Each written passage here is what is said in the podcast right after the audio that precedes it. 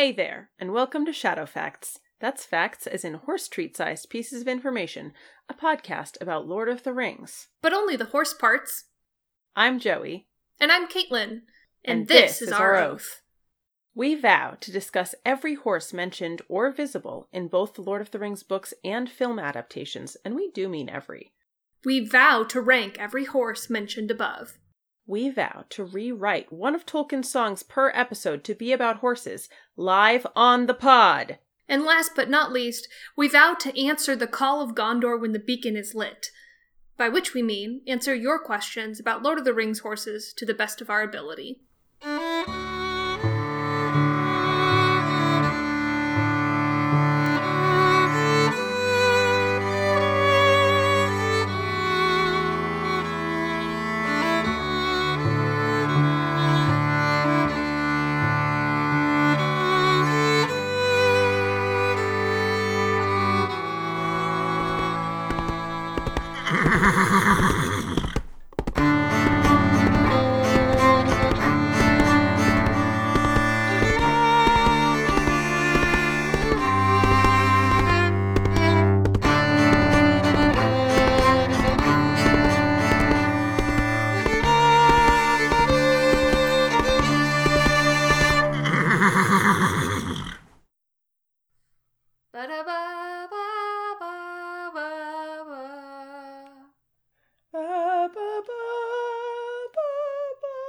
Can't sing, I'm crying.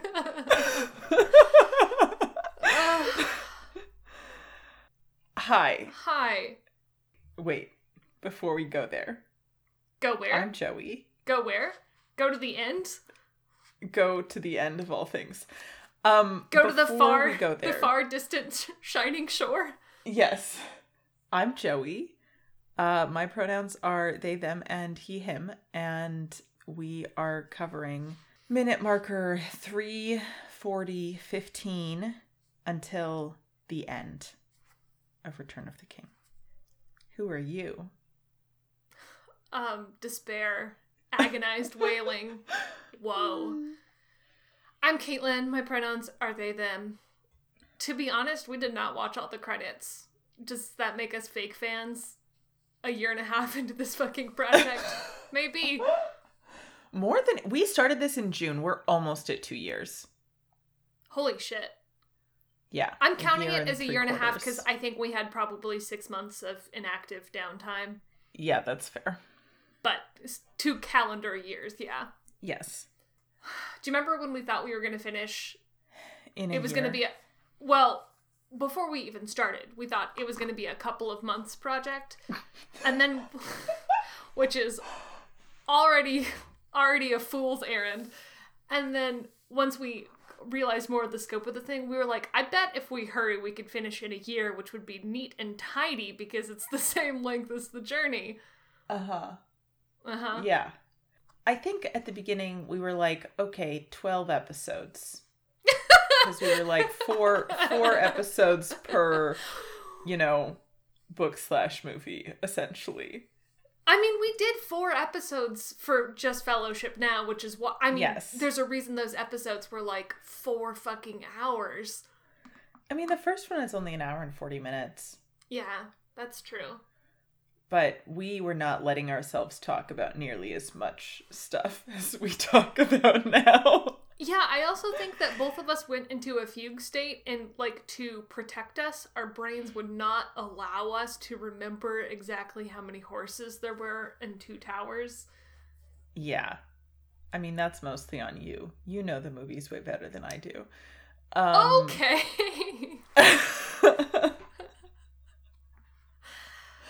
uh oh, I need to make one other announcement. I am recording in a new space because I moved a few months ago, um, a couple months ago, and uh, there's no like big truck that likes to idle outside for like 20 minutes at a time, but there are big trucks that drive past sometimes, and they are quite loud. So I'm hoping that that will not be too much of a problem, and if it is, it will be a much briefer problem. But I'm just gonna say that yeah. ahead of time because I'm not expecting you, Caitlin, to actually like perfectly scrub that stuff.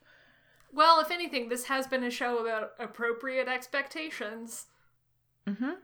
Okay, Okay. let's let's dive in. The last thing we saw was Frodo and Sam, but mostly it shows Frodo getting lifted by the eagles and carried away. And then it fades To white. almost completely to white, but you see like Frodo's, you know, face in the bed. I don't does it go completely to white? I don't think it goes completely to white. Um, I thought it was a full white fade, but I'd have to watch again to say what If it does, it is so brief before we start seeing Frodo however many days later. Yeah.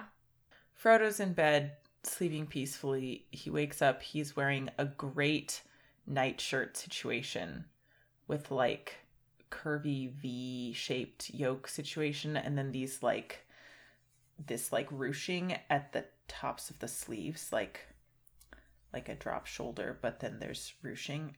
It's great. Um, and Gandalf is there. And Frodo, Frodo looks good. Like he looks, he still looks a little rough, but he looks dewy. You know? Yeah, Yeah. yeah. Frodo, when Frodo and Gandalf see each other, this is some more of. We've talked about the Ian McKellen eye acting TMTM. He is so good. and then our matching set of beautiful curly golden retrievers, Merry and Pippin, come bouncing in Yeah. and Are fling they golden themselves. retrievers or are they yellow labs? Yellow labs. Honestly, I think they're what are those? Um, they're matched pair Are of they Irish setters. labradoodles? They're Irish setters. Oh, okay. Okay. the red I just yeah, I feel like uh body language wise they're labradoodles. Yeah, that's fair. But they come they come like bounding in and fling themselves upon the bed and Yeah. and all over Frodo. It's very good. this whole segment is in like slow-mo. Not not a very pronounced slow mo, but No, but just a little bit. And really, that's kind of how all of the next 20 minutes feel. Like, even the bits that are not actually slow mo. I don't know. It feels very montagey. It feels very, like, zoomed out. mhm. The music feels like, uh, okay, you know that thing in music? there's Uh-huh. a specific word for it and i cannot remember that term um where like you're in one time signature but then the composer writes it in such a way that it temporarily sounds like, like, it's in another you time are in a different time signature often like a a longer one a more spread out one Yeah. Yeah, I know. do you know the word about. for that No, I don't. I'm sure there is a word.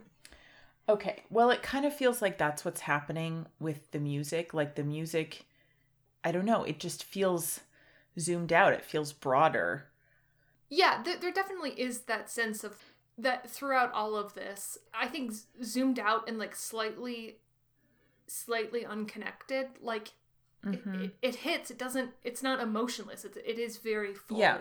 of emotion. But I feel like the filmmaking and the music do communicate some element of like Frodo being able to fully like re-engage or like be here like Frodo Frodo is so Mm. dreamy throughout all of this like Frodo is yeah. Frodo looking is and reacting out. to everything from uh, like five Yeah. steps back and through a haze and it, Yeah, it 'cause he's communicates just all of permanently dissociating. yeah yeah I, I mean I don't think I would go that far but like everything is No, but like he kind of is. everything is in that different key signature and Frodo is not Time signature. Yes. Oh yeah. Well, Frodo Yeah. might be in a different key. Who knows? You know. yeah. Um. Yeah. What's that? You know that um description of like the adjectives that go with different key signatures Oh, from yeah. Yeah. There's like gay, moody, and- um, mysterious. Right. Uh-huh. And sometimes it's like, I don't know, like gay and melancholy or like Yeah. triumphant and joyous or, you know, yeah. I don't know what key Frodo is in, but one, one of those. Yeah. Anyways, that's just that's like a, a meta note on this whole thing. And then Gimli comes in looking as you said, slightly deranged. It's poor. Jonathan Rhys Davies is so allergic to the prosthetics Yeah. that I think his eyes are just kind of Yeah. puffified. Um, but yeah, and then Legolas appears. Frodo forgets his name. yeah, Legolas is wearing this delicious texture of silk with a great collar, and I love it so much. Also, can I just say, I'm sorry, this is a side note. on our There's podcast. this picture. There's this picture of Elrond that I keep seeing around, like I saw it on Twitter recently, and I don't know how to say this. Um, it just Elrond has some real like tits in that picture. Oh, Like, you have really, to, God, you have to send it to me. Oh, hold on, I'm really- gonna do. I'm gonna do a risky Google. Hold on. oh my god. No, it's just like it's his chest is pulling at the fabric slightly in a way that is really distracting to me. I'm gonna send. I'm gonna send you a screenshot of the warning that Google has given me about my about my Google search. Uh, okay, hold on, hold on. yeah, no shit. Some results may be explicit. Yeah, for the, for the podcast audience, I googled Elrond tits, and it popped up a big banner that said some results may be explicit. hmm Oh no. Yeah. Um, I don't know why you thought that would bring you anything Well, good. I thought it would bring me the picture that you were describing. Um, No, because I don't think another person would necessarily look at it and think that. okay, well you'll have to you'll have to send it to me because I'm curious. I know. I'm trying to. Let's see.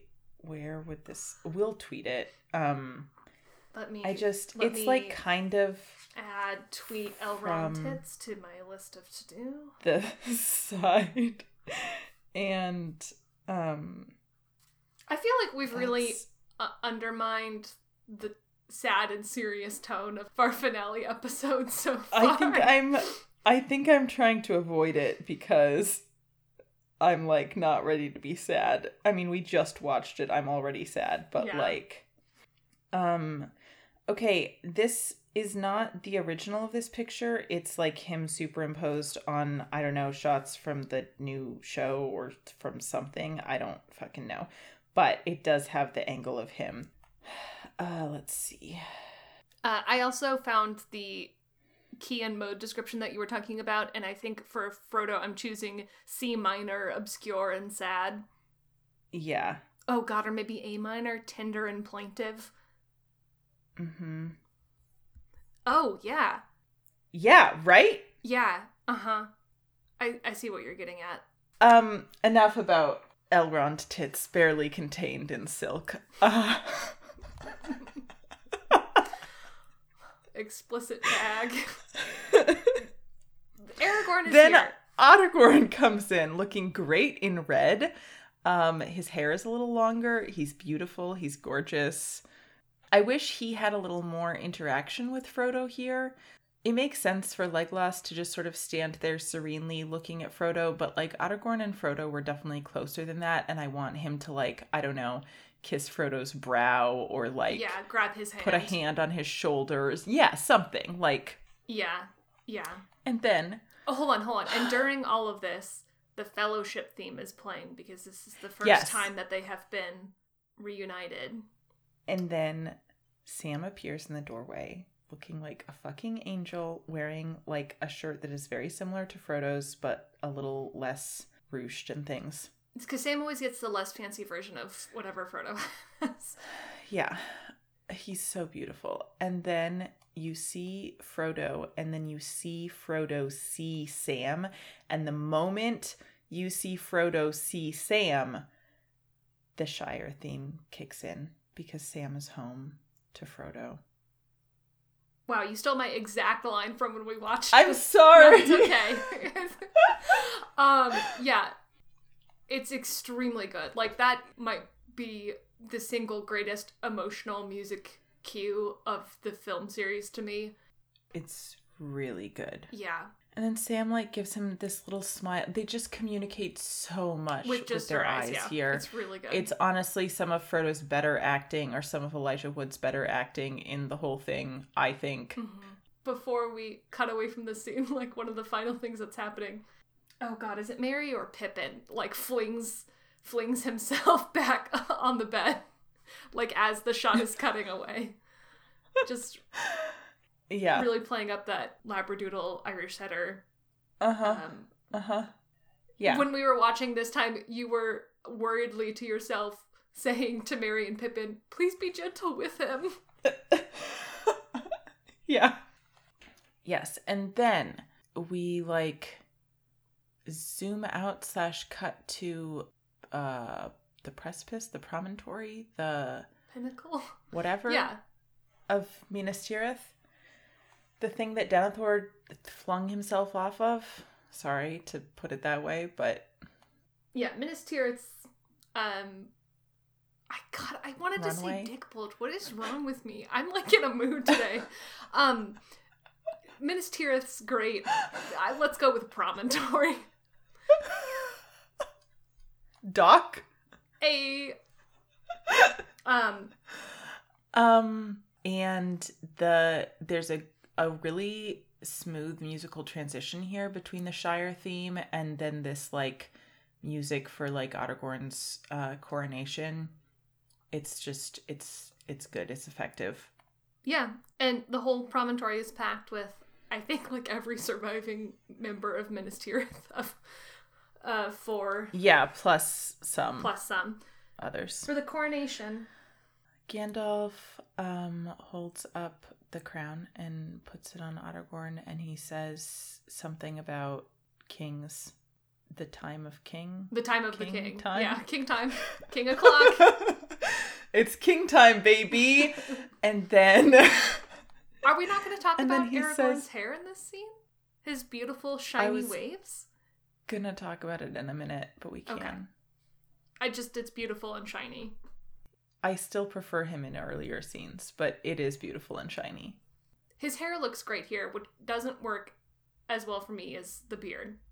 Yeah, I like I still think he's handsome with the beard, but also like I don't know, he's wearing a lot more, right? Like he has bulkier armor and like it's fine and cool and stuff, but like I want that like you know, kind of rangy leather clad grimy man. Yeah, I mean, he has donned a new identity of sorts. Yeah. Because he's got like the full like male skirt, yeah, and like plate Mhm. armor, um, which we saw. I mean, he he wore that plate armor earlier, and he's got the that red velvet. Did he? Didn't he wear the? He wore, He was not wearing that plate armor when they rode out to battle. but he was wearing a plate armor. Mm, maybe. I know he was wearing Gondor branded stuff, but he, sorry, was he is not. not wearing plate armor. He's wearing a pauldron. yeah, He might be wearing a plate armor under, but he's got like he's got that um jerkin over it that has the white tree of Yeah. Gondor embroidery. yeah. I kind of imagined that he was wearing, I don't know, like chainmail under that, but Yeah. No, he, he's Um, definitely he's wearing mail yeah. and not he's I think the only Yeah. plates he's actually wearing are pauldrons. Yeah, so you're correct. yeah, yeah. So yeah, it's I a mean, different it's it's the era of like dad bod Ottergorn, I guess, which I think can be hot. I want to see more of it What? though. he's not it's not a dad bod. His physique didn't change. He's just it's like he's changed by the like trappings of the station. Yes, I just think it gives the illusion of him having like filled out in a way that um I'm not used to. He is no longer the ranger. He is a larger than life figure. He's the king. Yeah. Yeah, I do like that red velvet like turtleneck situation. Yes. Yes, that is good. Anyways, Gandalf says king time baby and then more quietly like just to Ottergorn says may it be blessed or may Yeah. they be blessed if it's like the days of the king. I don't whatever the fuck he says. Now are the days of the king. Yeah, may they and may they be blessed. I think. Yeah, and it feels sweet. And Ottergorn gives him a little smile and then sort of like has a moment of, I don't know, I think like melancholy and sort of like bracing himself before he turns around and addresses the crowds. Definitely a moment of like preparation and steeling Yeah. himself. Just it feels effective. We were talking while watching this about like at this point he doesn't really know what's up with Arwen. Like the last time he was actually with her physically and they talked, they essentially broke up because he was Yeah. like you can't like you can't sacrifice your immortality for me. And that was back in uh, Fellowship. Yeah, when he was literally at Rivendell. And he has since heard from Elrond that she, like, I don't know, is dying because she tied her fate to Middle Earth. But he doesn't, he hasn't heard anything from her directly or know anything about anything. He's ready to be king, but I feel like he's also, like, sad and unsure about all of that. And he addresses the crowd and then he sings. Do you want to talk about the what he's singing there? Uh, yeah, yeah, I do. I do want to mention that when he like turns around, seen as the king, like with the crown for the first time, Gimli is like looking at him, like open mouthed. It's this very like sweet Hmm. small moment of like Gimli perceiving his his friend. I don't know. Mm-hmm. Yeah. Okay. Uh, th- this elvish song that he sings, it's what Aragorn says when he's crowned in the books. Um, Out of the great sea to Middle Earth I am come. In this place I will abide, and my heirs unto the ending of the world. He starts walking and sort of like greeting people. Um, I guess before he sings, we get a shot of Eowyn and Faramir side by side, like smiling, and they look beautiful. They look radiant. Like the two of them fucking glow. I love them. They deserve the world. Then he's walking, and then Legolas like meets him with a contingent of elves, and he and Legolas have a moment. And um, as you will recall, uh, my headcanon is that he and Legolas are like friendly, supportive exes, Mm-hmm. and it very much feels like Legolas sort of like gives him his blessing and then like hands him off here um to what is revealed to be Arwen um who is initially hidden behind a banner and then like that gets held aside and she's there and she's beautiful and he's like surprised and like concerned Yeah, it, it's such a it's such a good moment because all of this happens like wordlessly. Like he sees her and he has such an intense expression on his face, Mhm. and she, looking like kind of uncertain, like bows her head to him, mm-hmm. and he tilts her chin back up, and they look at each other for a moment, and then the kiss. and then he he goes for it he, He goes does for, for it with like an open mouth Yeah. you, you see it and they kiss passionately and then she is like laughing and I think that might be the cute. Best on-screen kiss in the series. probably besides like frodo kissing sam's forehead Yeah. yeah Yes. um also hugo weaving in this whole scene like because he is kind of to the side of and slightly behind arwen is giving us so much face acting and he is so good at it and it's just incredibly There's effective also we laughed because we've now watched this segment like you know several times together. There's a Mm-hmm. Gondorian guard over his shoulder who is just like laughing and having a ball. mm-hmm. Um, I am happy for him. I do want to go back to this scene between Aragorn and Arwen for just a moment because one of the things that I really like about it is like it, it- there's I feel like there's so much happening. Like we talked about like how things were left. Th- there's some like ambiguity, and I love how that is conveyed. Mm-hmm. Like these two people seeing each other again and like not knowing exactly like how the other feels is really good. Mm-hmm. Yeah. Wait, the guard over Elrond's shoulders. Are you talking about the me guard or the other? No, no, no. The the guard guy. who has that like bell, pointy bell, Gondor face Oh, cut yeah, out, who's side. who's just like he's just laugh. He's very visibly like laughing. He's just like having the time of his fucking life. Yeah. Yeah. Yeah. Um, the other person visible over Elrond's shoulder, once it's like sort of Arwen is with Aragorn and it's a shot of just Elrond and whoever is behind him. I had a screenshot of that on my phone. I think I had saved it because of like Elrond's hair or outfit or something. For those Elrond titties. yeah, but that's not the Elrond tits picture.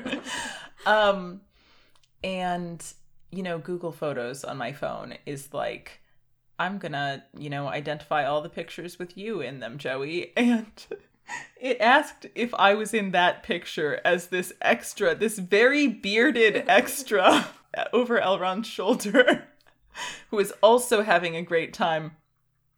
And I don't, I don't know what I, I don't know. There is You did no it. You finally wished yourself into Lord of the Rings. I yeah, it's official. I was there. That's me in that shot. And then Aragorn and Arwen sort of start walking, I guess, back up the aisle, and then they come upon the hobbits. It's a little unclear, like, where the hobbits have been in this whole situation, but they're there now. standing there in like nice but not very fancy clothing. And they bow to Aragorn and he says the famous line, You bow to no one. And then he like kneels and bows to them, and then like everyone does.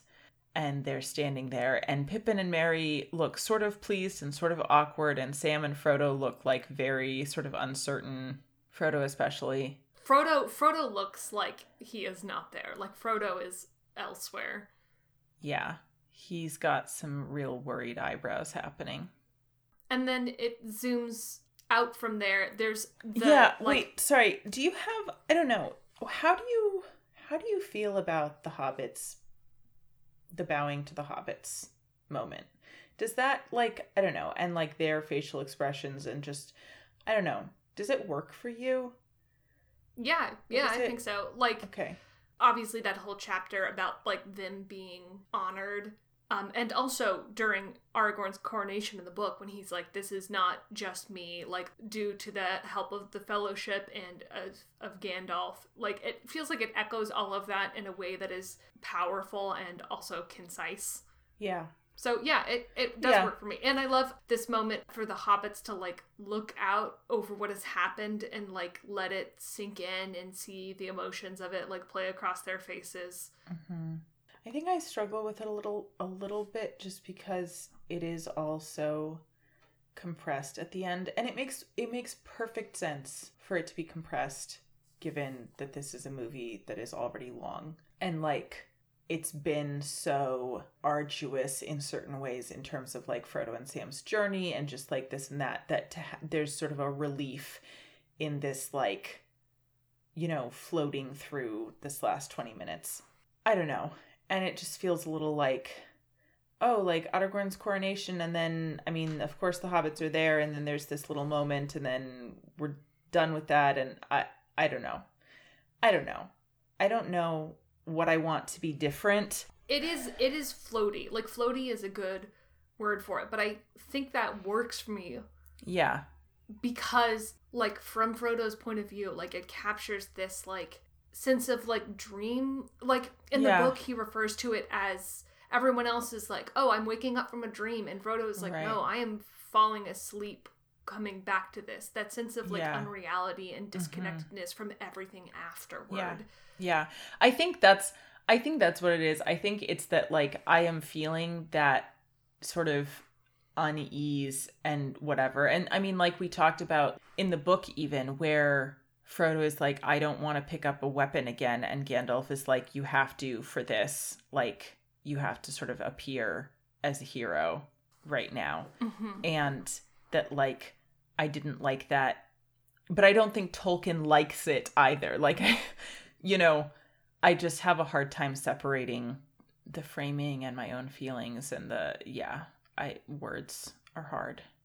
Does that make sense though? Yeah, yeah, no, I Part of me wants it to feel just like good and triumphant and satisfying and it doesn't completely because it doesn't because it doesn't for the hobbits. I mean, you're you're literally experiencing like the difference the difference of experience between Sam and Frodo. Right. Yeah. Well, I mean, Sam doesn't look 100% happy about it either, but No, like no, to some extent, but yes. yeah, about this one thing, like Sam is able to fully reintegrate and like have that Yeah, like yeah. slow satisfaction that Frodo is not able to, and you want that. Yeah. Yeah, I do. And then I really like the transition away from this, which is Yes. it's that it wide good. shot of like the tiered city and its really recognizable outline which becomes the symbol of it on the map and then we fly over the map And there's some narration by Frodo who says, And so the fellowship, though eternally bound by friendship and love, was ended. and then you see ponies. You see the four hobbits on ponies returning to the Shire. We're going to talk about those ponies shortly. we're going to talk about those ponies What do you have to say about this? I mean, they're all in their like fancy getup, like Gondor gear, Rohan gear. Sam is wearing a beautiful brown velvet cloak, yeah and what's his face gives them a suspicious I look as they ride that's by. supposed to be farmer maggot Mm, yes, I could not remember. you you pointed out that you thought it was weird that they weren't wearing their you you felt like they should have been wearing their cloaks from galadriel Their fellowship cloaks, yeah, but once I looked at what they were actually wearing some more, I'm like, I understand. yeah I'm we okay because we talked about like sense. The thing that this is communicating is how out of place they look in the Shire Yes, after their adventures, and so they have like been by I mean, actually, velvets are very Shire, but these like extremely fancy like heraldic objects are Mm-hmm. out of place in a way visually that like a nice cloak maybe wouldn't be. Yeah, velvet is not out of place, but like velvet vests, not like velvet cloaks. Like a velvet cloak is not an especially practical thing. That's very rude to me and my and my the, the cloak I made and the velvet cloak I made in seventh grade, but fine. Uh huh. That's like a velour cloak. Yeah, it was Um, absolutely a crush velour. Yeah, well, and and again, the the heraldry stuff. Like Yeah. Pippin is wearing like Gondor colors. Like, yeah. And like his Gondorian tunic. Yeah, and Merry is wearing this like elaborate collar piece that is like Yeah. clearly uh ro- like Rohirrim design. And then we see a shot of the outside of the green dragon. And guess who is tethered believe it. outside? It is our old friends Enigma and Blaze, who are like still in the there same and in love. Same spots, but like in daylight now. for a ho- for like a movie that has I would say a flirtatious relationship with horse continuity. I can't believe that they did this specifically Yeah. for us. I yes. Peach, I know we've been down on you sometimes, but I mean, you. a flirtatious relationship with continuity in general, as we saw even in these 20 minutes. yeah, it's hard. It's a big, it's a big production, but yes, Yeah. we we were freaking out so much when we watched the video and realized Yeah. it was in fact them. Yes. Uh, and then they're in the Green Dragon. There are some great shots of Andy Serkis as a hobbit. He has a nice little hobbit cameo with a pump- huge pumpkin. Just making just like being so excited about it. He's like, ah! great because they're like, okay, I know we've had you be this weird little gremlin for most of the film, but like, let's have you in as just a guy. And Andy Serkis is like, right, got it, and then makes the most gremlin-y noises in the pub. Like he's like, he's got a little rag and is like spit shining his pumpkin, and like everyone is admiring it, and he's going, ah, ah. it's beautiful. It's great. You see the four hobbits sitting at a table with their beautiful ceramic mugs of we spent Beer. a lot of time talking about the tankards. they all look a little like quiet and unsure. Yeah, I love this because we actually like the camera Yeah. spends some time with each of them and we see the different ways that each of them mm-hmm. react. Montage is a good way to describe this. Like, this ending does gallop, but I, I really like that they took a little bit of time here for us Yeah. to spend with each of them. Yeah. Yeah.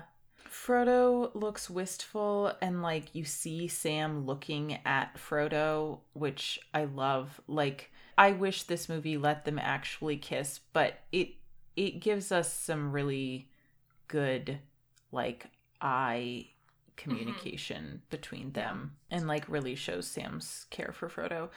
And then Sam sees Rosie Cotton. There's an interesting musical thing here too, which is like during the little like round table of introspection, there's like serious quiet strings music playing. It's not quite the fellowship motif, but it does end on that ba ba ba interval of the fellowship. And then we Mm, see Sam looking at Rosie Cotton. That is And like it- that is that to the transitional moment. bum, so it's like bum, fellowship of like bum, him Bum bum. yeah. it's the fellowship moment as each of them are like you know pondering their Mhm. brave deeds and sam is kind of visibly steeling himself to go talk to this girl and then it bursts forth into the like kind of plucky goofy shire theme which is a really yeah fun i mean it, it it is it is him re-engaging yeah with Yeah. his shire life yeah and we see Yeah. and then we see him walk away from the table we don't see what happens but we see Merry, Pippin, and Frodo all crank around to watch, of course, and, And, their like, reactions and- to it, which Yeah. is really good. it's it's really nice the continuity thing here is that you see sam like toasting with a mug that looks like a pretty uniformly dark color with like a light green um inside um and then when you actually have the close up of him taking a drink before he goes to talk to Rosie.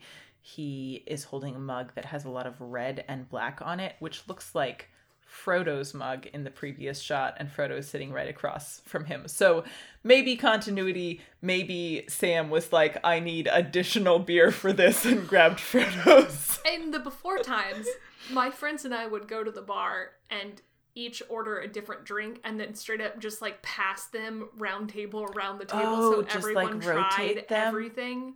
Yeah, we did this Yeah. for years. I mean, I we don't do that any. I mean, we don't go to the bar. I mean, this is Right. this is an Yeah. artifact, but yeah, it did remind me of that. Yeah. And then it cuts to Sam's wedding and Sam kissing Rosie. It's a very nice kiss. It apparently was a very difficult kiss for Sean Astin to film because he had, I don't know, only ever kissed his wife or something. Yeah, he he he has talked about how like a thing as an actor that he is very uncomfortable with is like is like kissing actors who are not his wife. And so they did like fucking 30 takes of this which is you have to imagine like the pressure is building and it's just like it's worse and worse every time. And so um the this is such a like famous behind the scenes story. I love it. But what they did to um, get Sean Astin to relax is Viggo Mortensen. Well, what, I mean, what Viggo Mortensen Mortensen, did, right, chose not- to do not a directorial- spontaneously. Sean was having a hard time, and so the other actors like came in to watch. They were not there ahead of time. They like came in like specifically because he was having a hard time. And then Viggo Mortensen, like, at the moment support. that Sam was supposed to be kissing Rosie, was like grabbing Billy Boyd and kissing him and kissing Dominic Monaghan to kind of help him relax, which is like Viggo Mortensen truly sounds like such a weird little forest creature. yeah. it's a very okay kiss, Sean. You did fine. Yeah, I mean it's it's sweet. Like it looks it looks good. It looks it looks like a very Samwise kiss. Um and you see all the hobbits looking on and clapping and Frodo looks happy and then you gradually see his smile sort of like fade and he goes back to looking lost and melancholy, which is heartbreaking. And we were pointing out here that everyone is wearing Shire colors except Frodo, who is still wearing, Wearing the kind sort of of like silvery. yeah, like pale, cool, like gray, silver blues. Yeah. And Rosie tosses her bouquet, which Pippin catches. Yeah. and it's a flirty moment. I we were Yeah. talking about we talked about this in uh, LOTR minute with Norman Cassie, and were salty about this for some reason because it's it's totally fine. It's kind of a flirty little moment because the hobbit next to Pippin like does some like little eyes at him when he catches it and he's just does like a little like yep yep yep nod. Yeah, I was weird about that moment when we were talking with Norman Cass. Um and I don't know why I had such a problem with it. I just want to say that sometimes I'm unreasonable and I'm sorry. um I don't know. I think it was just hard to jump into when it like we were literally watching a single minute and there was no part of being a human being is that uh, experiencing the same media in different context feels really different. Like you're allowed to have something hit you one Yeah. way sometime in another. Like I'm thinking Yeah. about how many times we have changed each other's mind or watched the same moment and yeah been and then felt differently about it. Yeah, oh yeah, and gone in different directions. So I don't know what what we were on about, but yeah, I it was fine. Yeah. I just I think I was feeling really cranky at the time in general about um what felt like forced comic relief to me Yeah, um cuz I have problems with the way Peter Jackson does that sometimes. we and we've so- talked about that. Yeah. Yeah, so I was just feeling very like that way about the moment. I think we were also coming from the depths of early Two Towers. At that point, where like literally the only woman to be found is Eowyn, and so we were like, because we were. I remember in our own recordings we had been talking about like the ways that women get like shoehorned into this story or not, like the ways that they're included or not. So I think maybe we were Yeah. feel, feeling some of that and kind of let it out at that time. It's you know Yeah. that's fine. Anyways, that's that's it's- experiencing media, baby. And then it cuts to Frodo alone at home, and he's narrating and saying things like, How do you pick up the threads of an old life? His voice in this voiceover and when he's talking to Bilbo and to uh, Sam and Merry and Pippin later at the Grey Havens, like he speaks so much differently than he used to. Like he is speaking through a curtain to everyone else. Yeah. Hmm. And then he is writing, he's finishing his portion of the Red Book, and then his wound hurts him, and he goes up to like put his hand to it. Here's the other continuity thing he's Oh holding god, his Joey. quill You're pen. doing the cinema sins segment over yeah, here. I'm sorry. Um, he's holding the quill pen when he puts his hand up to his shoulder, and then a second later, his hand is still there, but the pen is not there. Anyways, um, and Sam like instantly knows that Frodo is not okay and comes in and asks him what's wrong. And it's the two year anniversary of Weathertop. Is it only the two year anniversary? He says it's the anniversary of Weathertop. I think he says two Hmm. years to the day, but I might be incorrect. Okay. Um, I'm just thinking about. I don't know how long after that they do the Grey Leave. Havens thing. Uh, Well, it's not it's not clear because all of this is like montageized. Right. But when Sam comes back from the Grey Havens, He he, has has, kids, two multiple. children, Yeah. one of whom is old enough to be like running around. So that's that's all. And then Sam looks at like the title page and reads it and it has the bit by Bilbo and then it has the bit that Frodo's added and Frodo's signature is fucked up looking but You cute. were you were really hung up on this. The R is kind of squished just- between the F and and the the O. O is so big. I just Yeah. think it's funny. It's hard to write with a quill pen. It's hard to. I think it's hard to. As someone with bad It's hard to handwriting, write. only I can't always read my own handwriting. Like I get it. Yeah. And Frodo mentions to Sam here, like there's still room for a little bit left, right?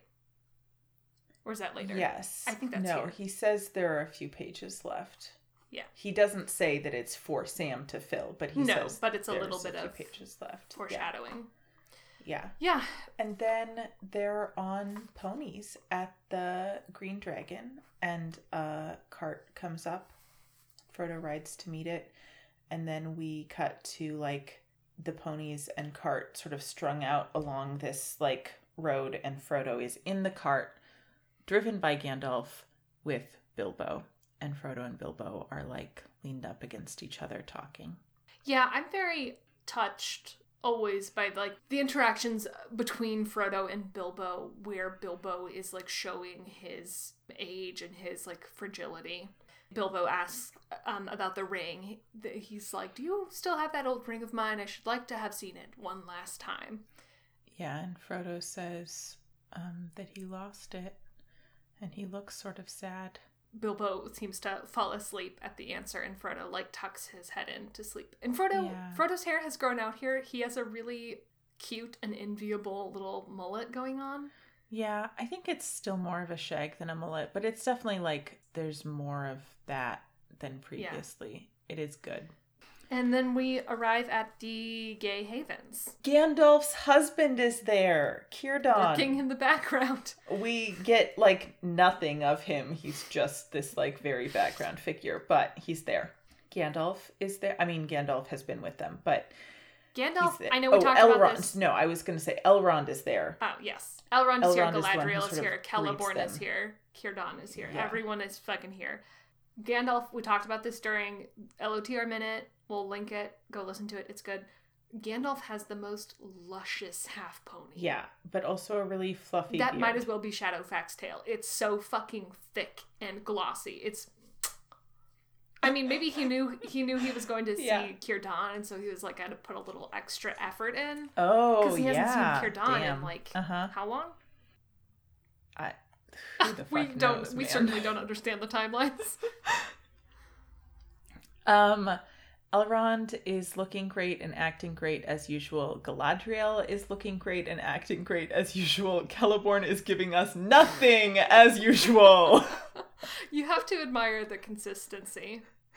He is j- like he he just exists. He just stands there and looks mediocre.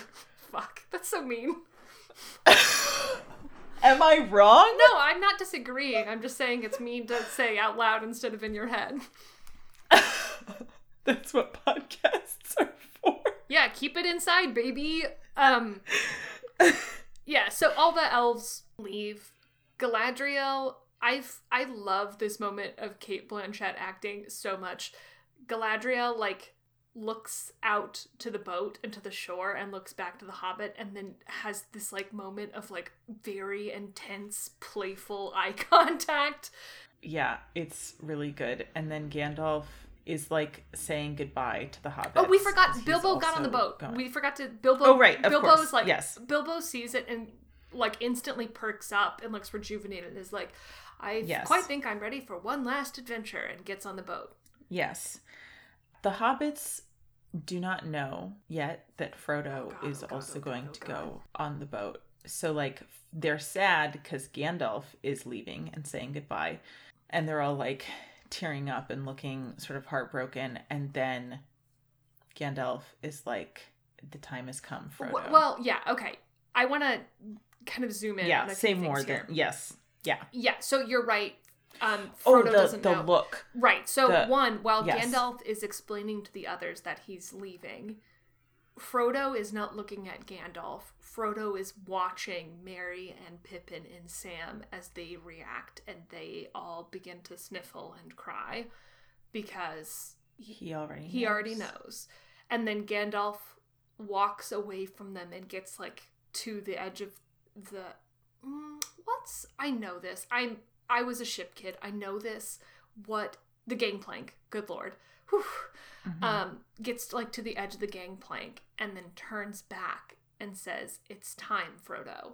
And Merry and Pippin and Sam all whip around to look at him. yeah.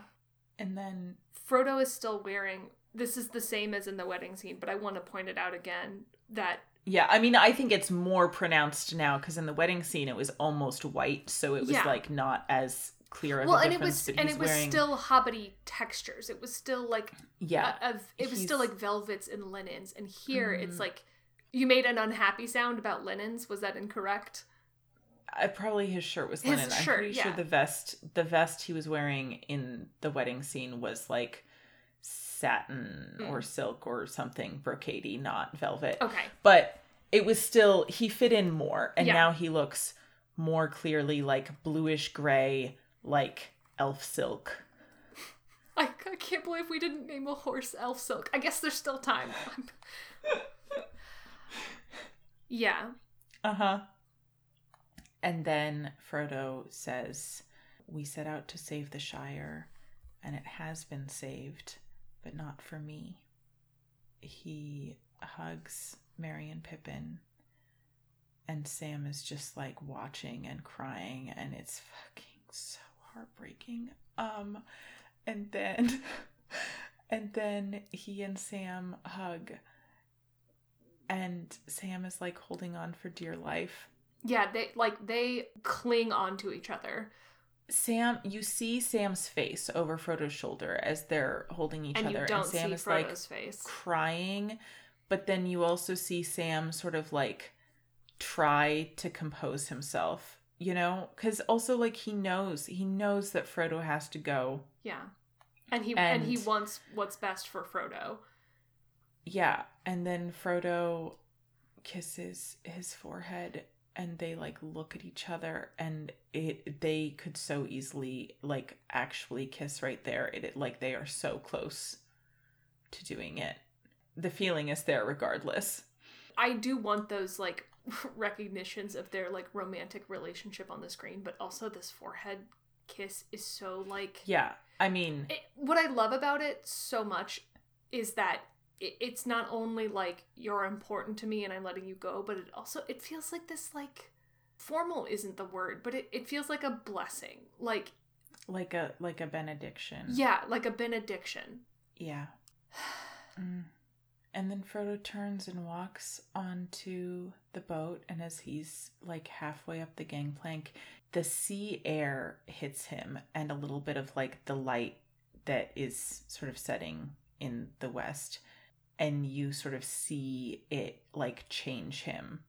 Like he can feel the promise of like actual healing and peace and rest, and he turns back to them smiles, like actually smiles in a way that we haven't seen from Yeah. him. He's bathed in this like golden light coming from the west, whereas like in all the scenes, like even when there's like sunshine, the color of his skin has been like very cool. Yeah. He's looked dewy, but still like kind of pale and drawn. Like he's just like walking in permanent twilight.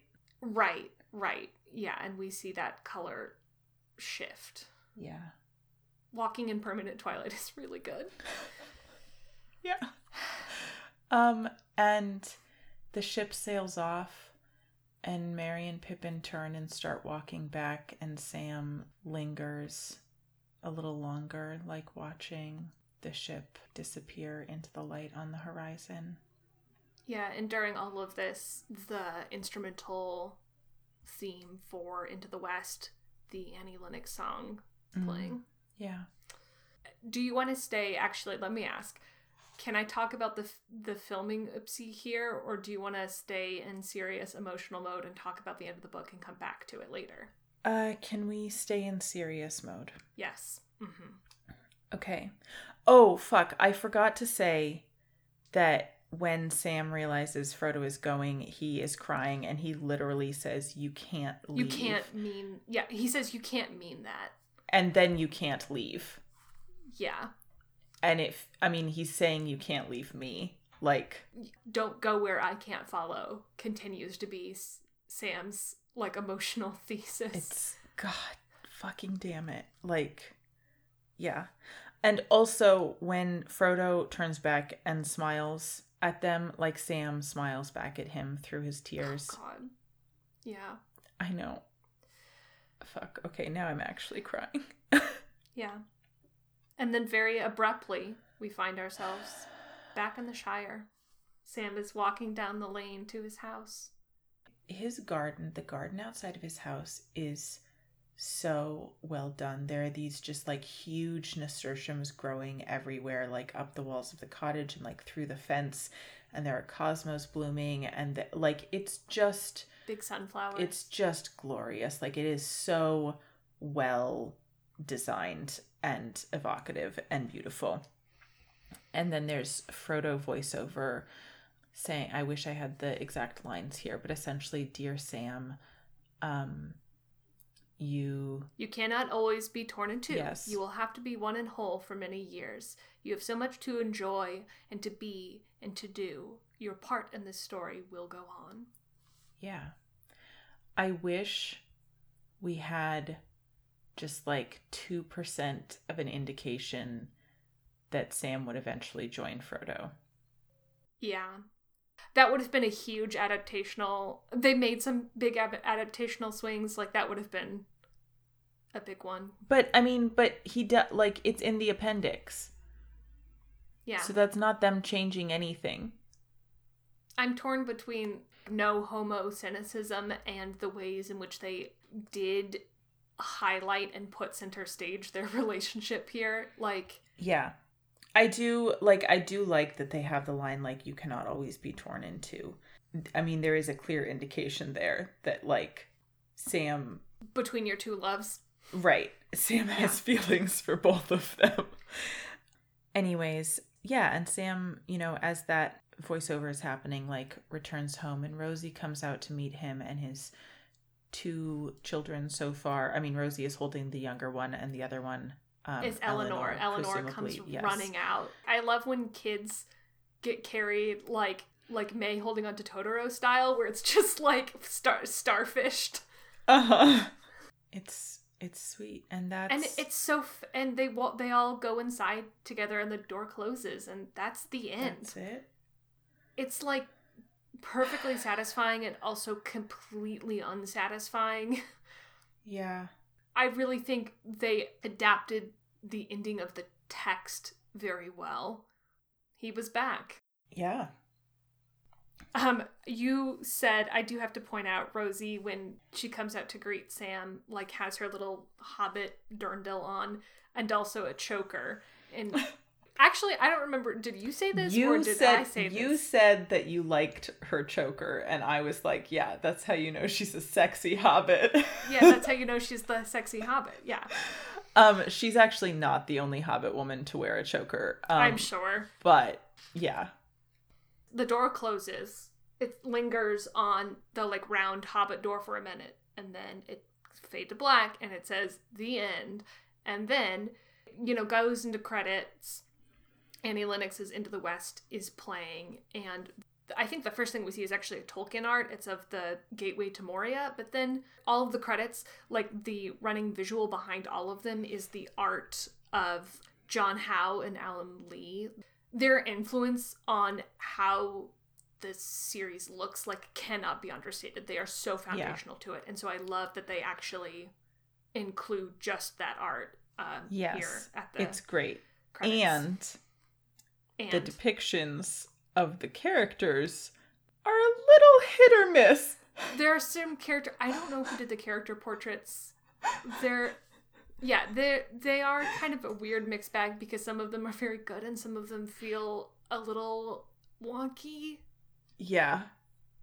How do you feel about all of the like the scouring of the Shire stuff being gone completely? Works completely for me. I think before we read these books for this, I would have said, cut it out of the books. It's totally worthless.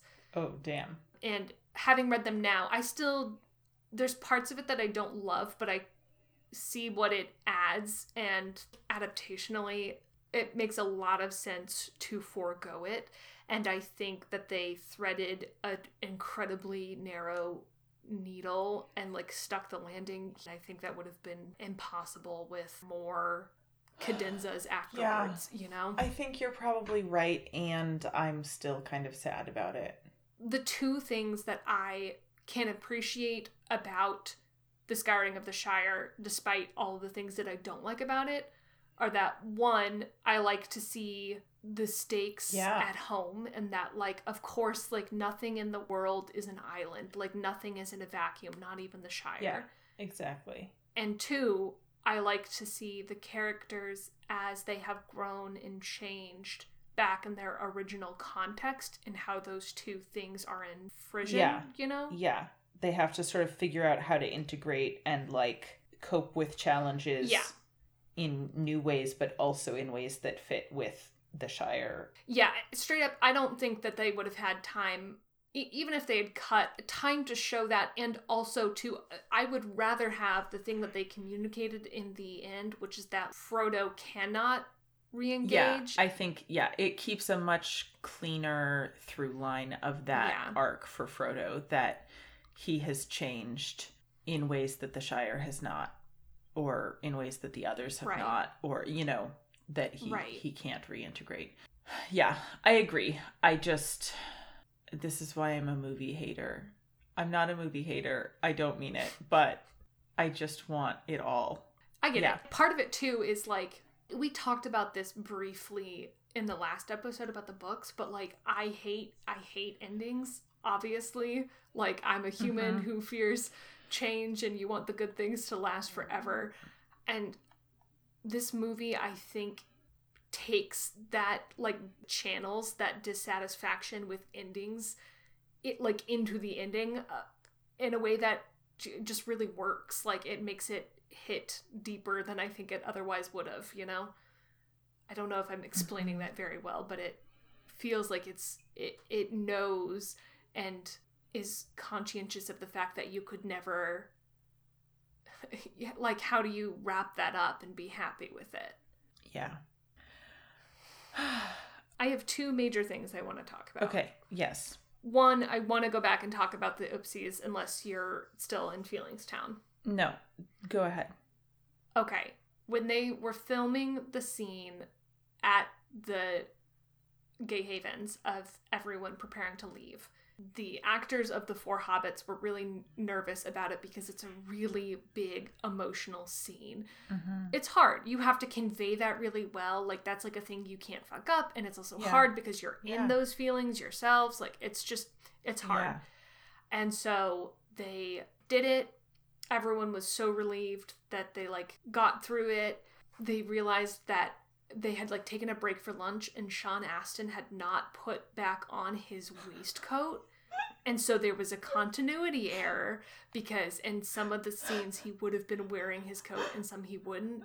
And so they had to refilm it Uh-huh. all again. God. Yeah. I'll link to like the video interviews of them talking about it because they can obviously explain it better than I can, but it's just one of those like, oh my god. Um and two, Yeah. now that I've just defended this ending, the greatest adaptational failure is that they do not return Bill the pony. Where's Bill, Peach? I was gonna wait to talk about that for the horses, but I wanted to take a quick break first. Okay, I will hold on to my rage, but only for a Okay. brief time. Yes. Fucking fuck. Justice for Bill. It's inexcusable to not bring my boy back. Yeah. Maybe the pony and the horse who portrayed Bill became so famous through the first movie that they couldn't the, the trilogy could no longer afford them as actors. it's actually a great success story for Uh the horse actors whose names I can't remember. Shane was one of them. Shane was the horse. Or was Shane Yeah. the pony? No, Shane was the No, horse. Shane was the horse. The pony had remember. a pretentious little name. Like it started with an R, I think. Reginald. That's not what its name was. Um, They should have brought Bill back. Rastus. There's. Oh yeah, Rastus. Rastus is such a good name. Okay, no reference whatsoever to Bill, um, which is an absolute injustice. Instead, we have the hobbits on four new ponies.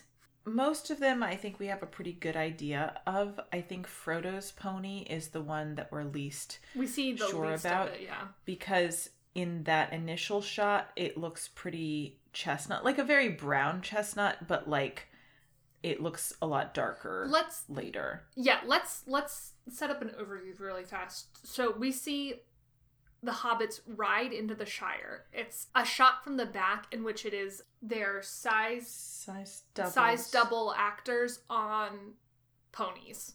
Yes. so that the scale looks correct. And then we Yeah. see those horses again, this time from the perspective of Farmer Maggot. It's when they're looking at each other and it is um our main four on horses, which look yeah, which like we really just get little glimpses of, but yes. Yeah, so we're uh, in our like naming and numbering here. We are following our canonical horse theory. So we see eight different horses, but it's intended to just be four: the Frodo's pony, Merry's pony, Pippin's pony, Sam's pony. Yeah, and really, I don't think we actually see a horse version of Sam's Yeah. pony. It's not in the That's shot. true. yeah, we just see Pippin, Sam Merry, like and Frodo. waist up. Yeah. Yeah. This is at 34802 for context. I know everyone who Yes. listens to this podcast is waiting desperately for us to say timestamp so they can boot up the DVD and follow along. Mm-hmm. Frodo is on a just like a brown pony. When we see the full horse size, the the Elijah Wood horse, the pony The size lar- let's say large the- double, small double.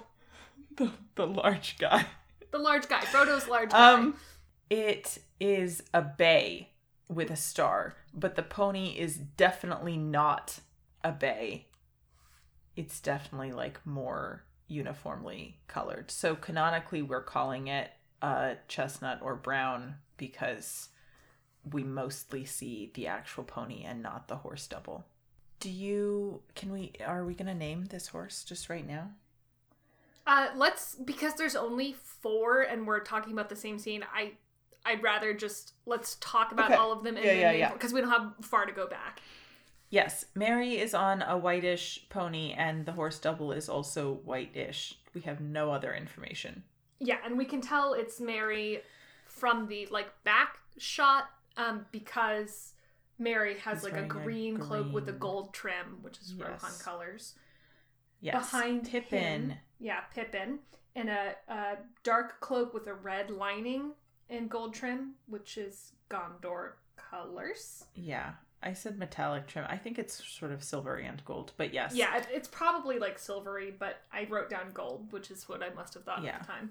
And then His lastly, pony, his you didn't say anything about his horse. oh, His I'm pony sorry, is cloak distracted. dark, and the horse also looks dark, like brownish black, but in the glimpse that we have of its face, it looks like it has some like ticking or brindle or like some slightly lighter color variation on its face. Yeah, It's I wrote down say. like a brownish black color shift. Yeah. And then Sam, our dear Sam, is on a pony that is like a like Palomino sort of situation with a very fluffy flaxen mane. It should be should be Bill. It should be Bill. By Palomino, in case I don't know, in case you're listening to this and don't know this, but that means like the body color is like blonde essentially. Golden, yeah.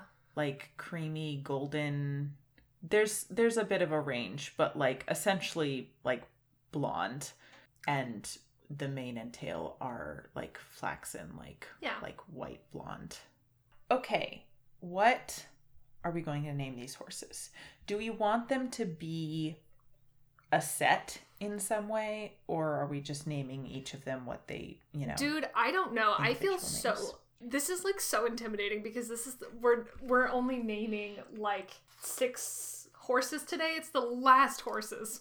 Yeah, because besides these four, we have two others. So yeah, the literally the last horses that we are going to name in this whole project. I do think we should name Fuck. Merry's pony his Rohirrim name. Holdwine. Oh. Yeah. Holdwine. We have not have we? that We yet. haven't used that yet. Um, I updated the uh, document today to make sure that no, we did not use Holdwine. We were holding on to it. Um, but that does, if we do that, it does reduce our ability to like do a set. You know. It's okay. I would like. I would like these names to all be loosely related to ways Yeah. that the hobbits have changed or things Yeah. about coming home. And Oh, so yeah, yeah. Fits into that. Uh, but it gives us like a lot of room for a variety of names. Does the White Tree of Gondor have like is there a name for that plant or flower or is there any like is there a name for it? Uh, this iconic tree was fashioned in the image of Telperion, elder of the two trees of Valinor. Isildur planted a sapling of the white tree in memory of his brother Anárion, and then Aragorn finds the fourth white tree on the slopes of Mindolluin. So no, it doesn't. The tree itself doesn't have a name, although it again it is modeled off of Telperion, which is the tree in Valinor. So that might be Yeah. Telperion Do you is not want To name yeah, do you want to name Pippin's yeah, is that T E L and then second word P E It's it's a single word. This is must be Silmaril stuff. Uh, the two trees of Valinor, Laurelin, the gold tree, and Telperion, the silver tree. T E L P E R I O N. Yeah, that's Oh, yeah. nice. I like that. Telperion. God, who do you want to? Which would you like to succinctly categorize next? Sam's Sam's return or Frodo's return? Fuck. Um, I'm looking at synonyms for homecoming. Homecoming as in return and homecoming as in reunion. Um, although return has a lot more. Yeah. Recrudescence. That's not a word I know. I'm thinking about restoration. Um, I don't know if like I want to use that word itself as a name. I'm just Yeah, something about like Sam Sam being whole. Oh, what's the word for that? You know, the like mending cracks with gold thing. Kitsuragi, I believe. No, no, Kintsugi. Kin- Kitsuragi is Kim Kitsuragi Yeah, from Disco Elysium, who. I've been thinking about a lot. It's Kintsugi, my bad. I don't know. I don't I don't want to be appropriative, but I'm I am thinking about that sort of concept. What if we use an elvish word here because Sam, like at the beginning the of the journey, like wanted nothing more than to see an elf, and then uh, here at the end, he's seen the elves and experienced them, and then we know, but he does not know yet. Will go across yeah. the sea to live with them. So what if we use an elvish word? Yeah. I'm going to look at the Quenya one and you look at the Sindarin one. Yes. Hmm, if I can find it. Let's You fucking hate opening links. There's nothing you hate more than opening a No. I tried to open a link and it was like you can't download this file, eh, but I know it's already downloaded. So what the Okay. fuck? Oh, yeah. What? Okay. Oh, just looking at words and feeling emotions. Yeah. I was hoping for something mend related, but that's apparently not an option. But I will keep looking. Yeah, I found there's a word for um like whole or complete as an adjective. Yeah.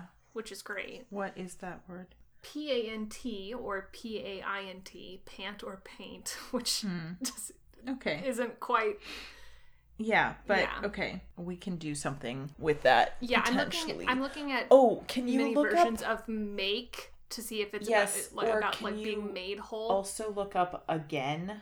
Oh, Yeah, bro, I know. that's hurtful. I know. Is there a hole in your? I have not gotten there yet. I'm looking at repair, and then I will. Oh, I'll look at repair as well. There's repose, rest, peace. That's a word. Sarah. Sarah. Also, anything like garden or gardener related.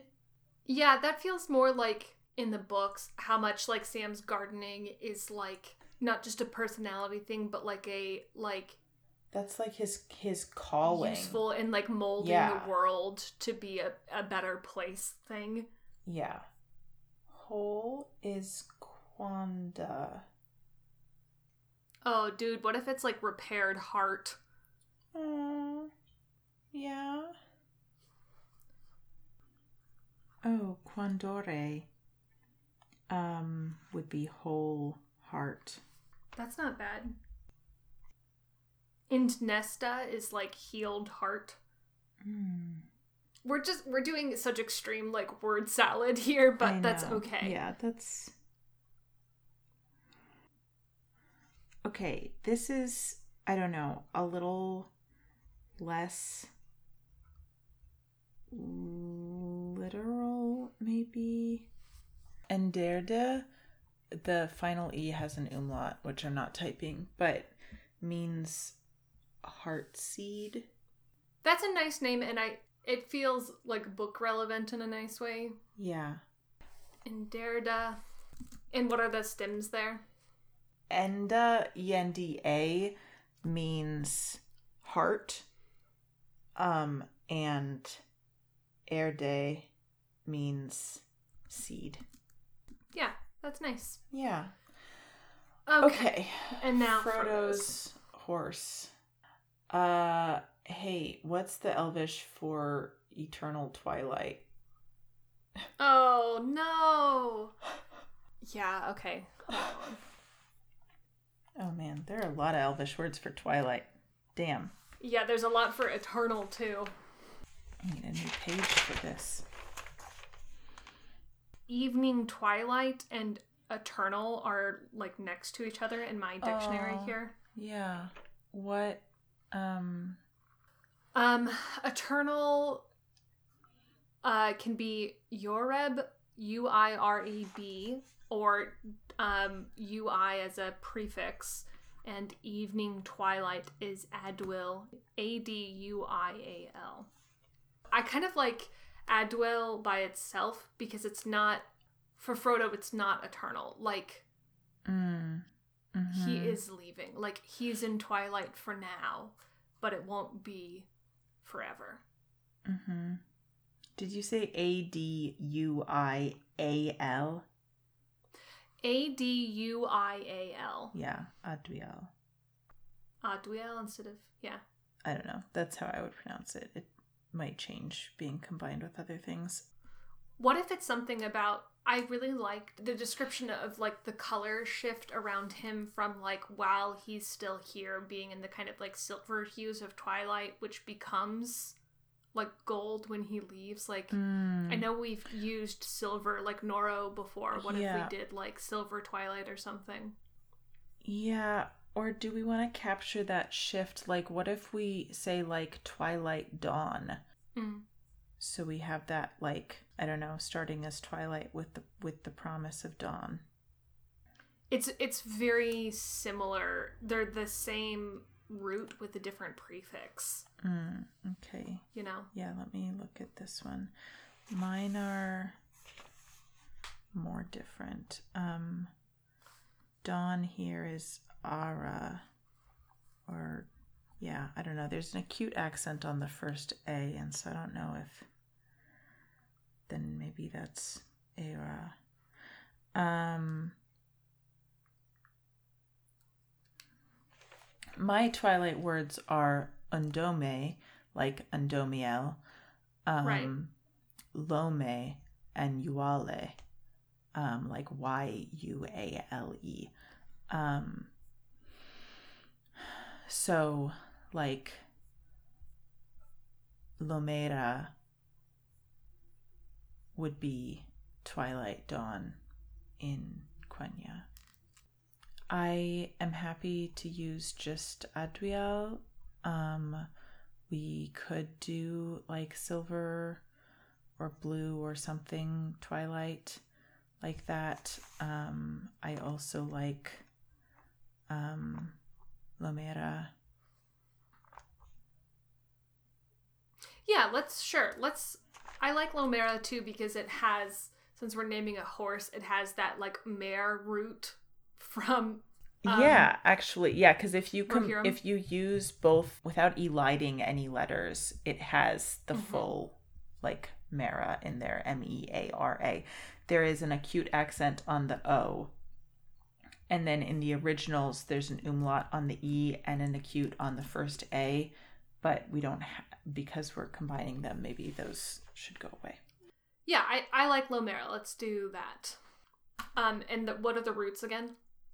Um, Lome is twilight. Um, and Era, A R A, is uh, dawn. Lomera, Holdwine, Telperion, and Enderde. Yeah. Order. That's nice. Okay. Next, we have another. We didn't. We mentioned the Enigma and Blaze sighting earlier, but before that, actually, we see another beloved favorite. Mushroom. We see mushroom, Mushroom! being led like down the same lane, As before. It's like I'm in like, the same really, way. Like it. Yeah. These are literally from like um Mushroom is from our first episode. Mushroom is the third horse we ever named on this show. Enigma and Blaze are also from the first episode, but I like I cannot it feels like such a weird special treat like made specifically for us Yeah. that it's here again. Yeah. We love mushroom. Um that mushroom cameo is at did you say the timestamp already? No, I want to give it to people. So 348 18. Yeah, and then Enigma and Blaze is at 348.27, so they're very close to each other. Yes. Um. Okay, we have two horses left to name, and they are the cor- Oh the God. the cart horses. I almost said the court horses. Um, the cart horses pulling the cart that Gandalf is driving, that Bilbo is riding in. The first, which is I think the one farther away from the camera, we said. Um, yeah, correct. is a flaxen chestnut um with uh you know it's a big cart horse so it's got those like feathered fetlocks and a nice wide blaze um and it has um white socks all around about knee knee high i think Mhm. um Yep. and then the one closer to the camera is a bay with a blaze has tall socks like a little taller than the first um except for the right front leg which has no sock Naked. yeah Naked. and leg. again card horse build feathered fetlocks etc big boy Okay, I have a pitch for these two, yeah. which you can sh- shoot down because they're the last two horses that we're ever going to name, uh-huh. And they're cart horses. uh-huh. What if we named these two Joey and Caitlin? oh my god. Because it feels like we've carried a lot of you know we've done a lot of labor on this Yeah. journey they're literally the last two horses that we see on screen. I, I think maybe we've earned this. Yeah you're the flax and chestnut right? And i'm the bay? Yeah definitely. Okay. Okay so number five Wow. is caitlin and number six is joey.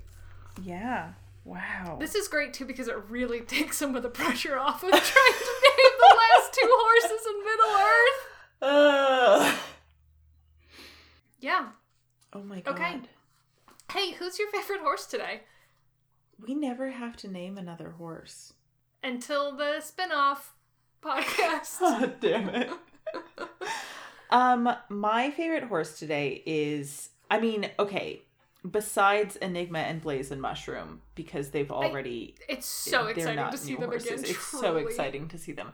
My favorite new horse is Enderde because they have such a fluffy mane and also they're Sam's pony and it's Yeah. good. We don't have like a good enough shot of this horse on its own to like really capture. I mean, I probably took a screenshot and we will post it, but we also have a picture of like the implied remaining horse there that we will post. The so you implied remaining horse. have words, you know. Yeah. Uh, what we do is completely foolish Yep. beyond the scope of language. Yeah. Yeah. I. uh, Yeah. I, it has to be like Mushroom and Blaze and Enigma. Just again, I cannot believe literally the first episode because we did all of Fellowship in four episodes. So everything in the Shire is like yeah. the first quarter, but oh, it it's so special. It like makes me feel like Shadowfax was worth it on some level. Like it's like we get the satisfying ending, we get the return. Yeah. Well, I mean, it's it truly it feels like a miracle because we've talked about how like in the book there is such a sense of like people being added to the fellowship and then people being stripped away from the fellowship and like you know having this construction and deconstruction of like arc and stuff and like returning to where they started and for us to be able to like return to where we started with those horses is like fucking incredible. Yeah. Yeah. Oh my god, I'm realizing. Okay, I need to talk about this really quickly, and then we'll finish with our Yeah. horse numbers for the last time. Um, we didn't even we forgot to talk about like when the hobbits are saying goodbye to Gandalf. Like, th- it's their second goodbye. Like they've already said goodbye oh, God. before, God damn it. and like the first time they didn't they didn't get a chance to say goodbye. You know, they didn't Right. get the it happened so suddenly gone. and they thought that was permanent and the like shock and joy of finding that is not the case and then the, the like gift of having the time like you, when you didn't when you lose someone and like don't get to say goodbye and then have Yeah. that healed and like actually have the time to say goodbye is like Yeah. Which, like, fuck, I had forgotten, but, like, Frodo waking up and seeing Gandalf. it's the first time he's seen Gandalf. He does not yeah. know that Gandalf he does is not alive. know until then that Gandalf Yeah. is alive. Oh my god. Okay. Damn. Just a little aside because I thought about that when we were watching it and I forgot to say mm-hmm. something. Okay, so our running total of horses from last episode, um, it's actually the number has stayed consistent for a while because we've been looking at The same. the horses the within same the same horses. host Yeah. was 2096 uh, and today we have six horses So 2072. what What? No. I- No. I. Mm.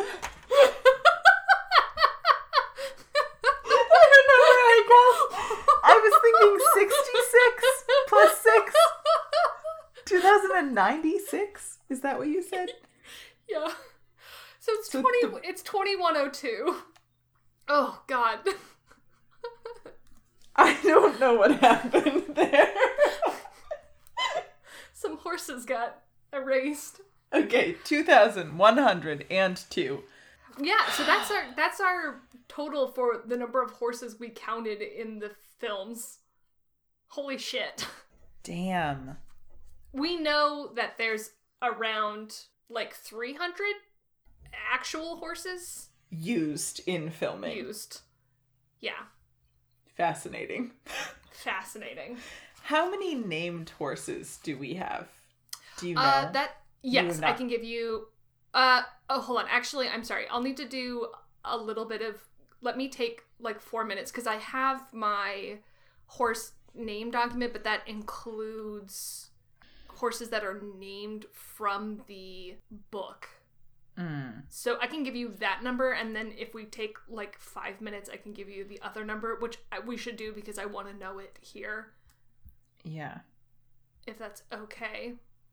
hmm Okay. Okay. So uh, there are 482 named horses, including the named horses from the book, which are not that many. So let me. Uh, st- okay, one is Stybba, which is Merry's pony. Snowmane. Brego, that's a named horse. Hasufel Arod and Shadowfax himself. Wow. And then I think just Bill the Pony, and those are the only given names. Oh, Firefoot. Yes.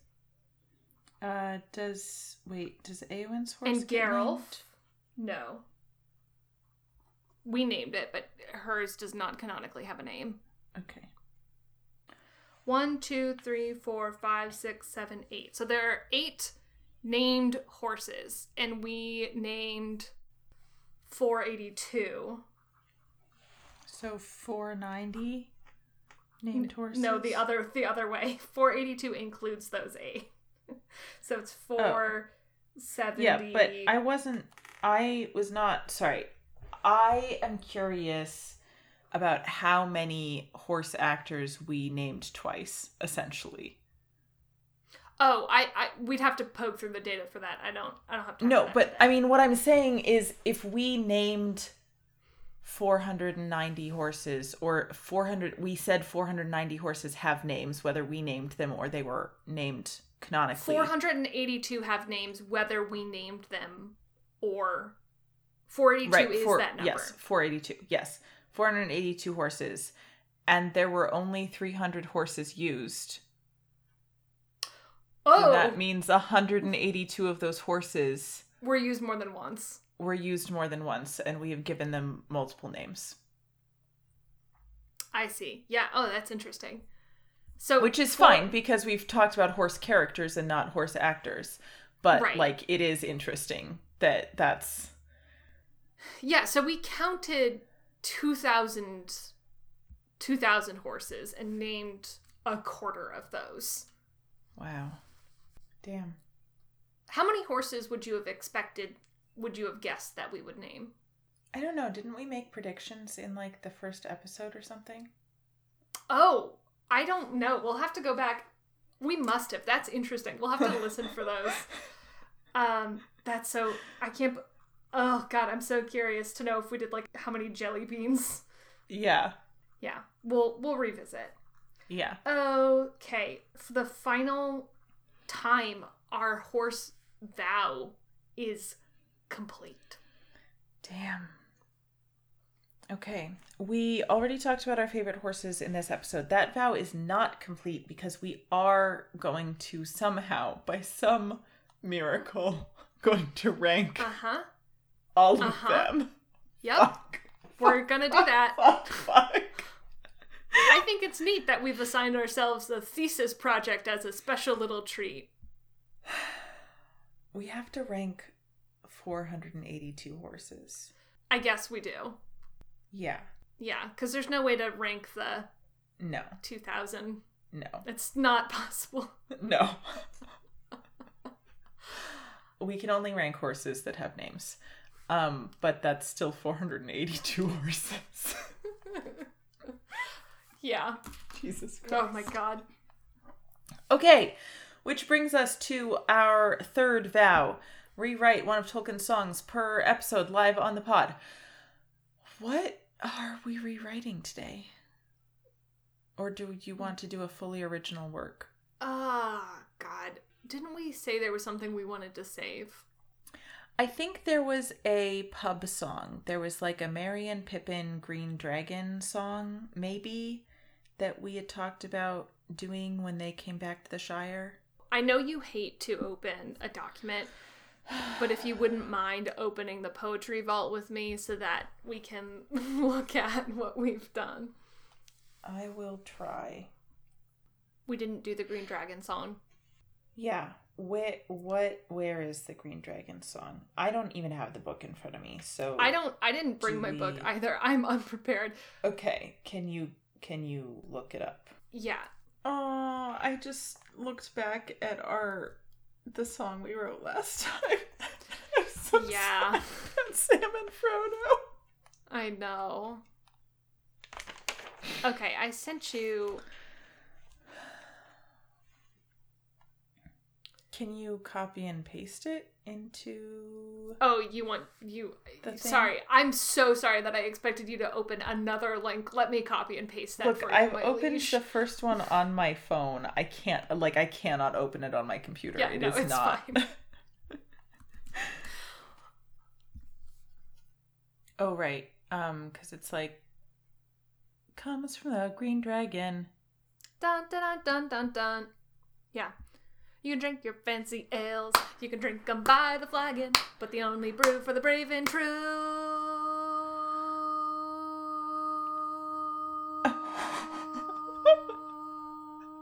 comes from the green dragon. Ba ba ba ba ba ba. Yeah.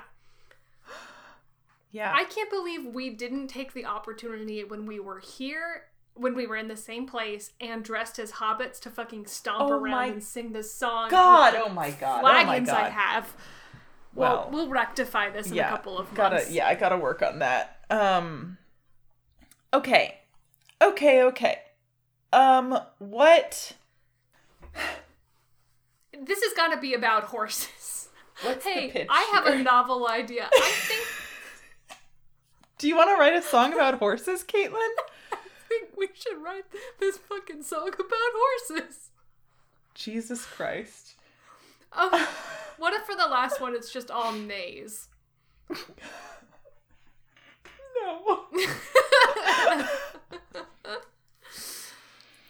I'm I'm struggling with the meter of this one. Like it makes sense in the second verse because I've heard you sing it, and I'm just like it's not sticking in my. Can I tell you something? well. I Yeah. don't think they sing the first verse in the movie. Beer so brown is the one we drink around town.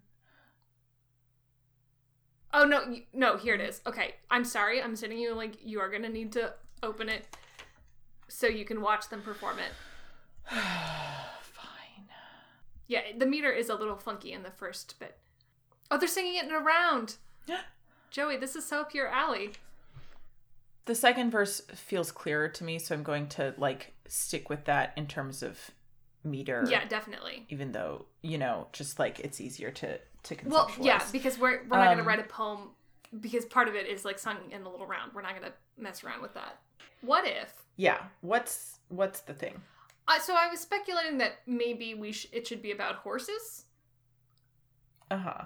but Right. the like point of the song is like the best beer is at the Green Dragon. Uh huh. You What know if- who else is if- at the Green Dragon? Enigma and Blaze. Fucking Yes. chilling. I was gonna say, what if we write this from the perspective of the institution, which is the best horse names come from Shadowfax podcast. Oh. And then we can work in some of our favorite horse names. Is that too much Okay. to bite off? No, I think that's doable. It's a little fourth wall breaking for the last the last one. Yeah. We can also yeah, do it a little more Yeah. straight up if you prefer, but Comes from Shadowfax Pod.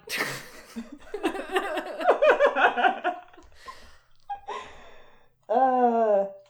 like I think we've done our fair share of sad, serious songs, and I'm ready Yes. for something Yes. goofy and foolish for the last Yeah, one. go out on a boisterous note. Ghoulish and fooshy. Um, Foof, foofy? Go- Mhm. Foofy and Mm. ghoulish. Ah, mm, I'm lost. you can name your horses.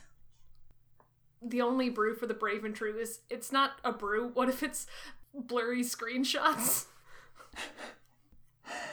Yes, I think that's going to be rough, uh, just like word wise, Yeah. cadence wise. Yeah. Um, I want to be able to. I wanted to start with like you can name your horses something generic. Um, but the only thing I can think of is Blaze, and we named a horse Blaze. Oh, I thought you meant something. We can name your horses something generic. name them something stupid. Do do do do do do do do. Um. Okay, what if for the first two lines we say, You can name them boring names, you can pretend you do not see them. Love that. Um, the only, the only, my, the only Yeah. tiny smidgen of thing is we have name a name. You can name them boring names. I You can, you can give care. them boring. You can give yes, you boring. can you can give them boring names. You can pretend you do not see them. Um but over here in I don't know, whatever, um every every horse deserves everything. um, I I don't have words there yet, but like but that's what I want the the first verse to be is sort of the the thesis of like other people can like ignore those horses or name them boring things, but like we want to give every horse a good name, a name that it needs. Yeah, you Um, can give them boring names. Does it need that you can? Is it you can give them No, just names, say, pretend um, you, you pretend, Pretend you you do not see them. Yeah, that's Yeah. that's better. It doesn't need that. Pretend you do Yeah. not see them. Um, but over here at Shadowfax, are we doing so the rhyme? Hmm. There's not a There's not a rhyme in the. No like First. wide and dry is kind of a slant rhyme, and brown and hometown is a rhyme. But then Flagon In- and dragon. yes, so it's just totally inconsistent. Yeah. um probably if we can do a um a like rhyme lines 2 and 4 That would be nice. each of these verses that would be nice Yeah, totally. But they're already on our list. Can we rhyme museum and them? no. um what what rhymes with them for that two and four? Them. uh I don't know um I really like pretend you do not see them. I'm very committed to keeping that because that's Okay, it's yeah. very funny to me. I I need we need horse or horses to be in one of these lines cuz we have not said horse yet Mm, yeah. um Them condemn Jim. We could con- Ooh, gem. Jim. okay. like hidden gem. Yes. Yes. Uh Um, Rim.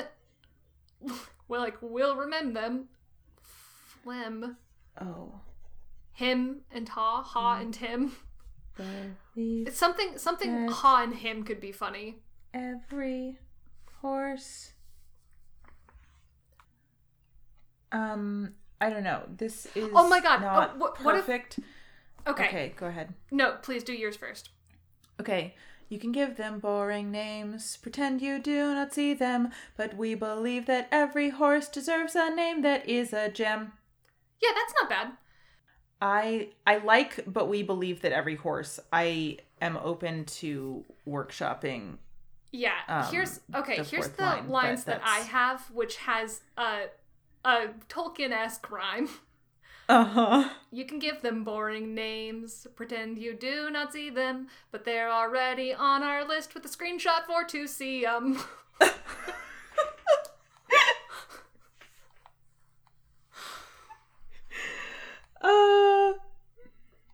Yeah. Okay. Yeah. I mean, I can't. I'm so like I still like my, but but we believe that every horse. But like I, that's that's better.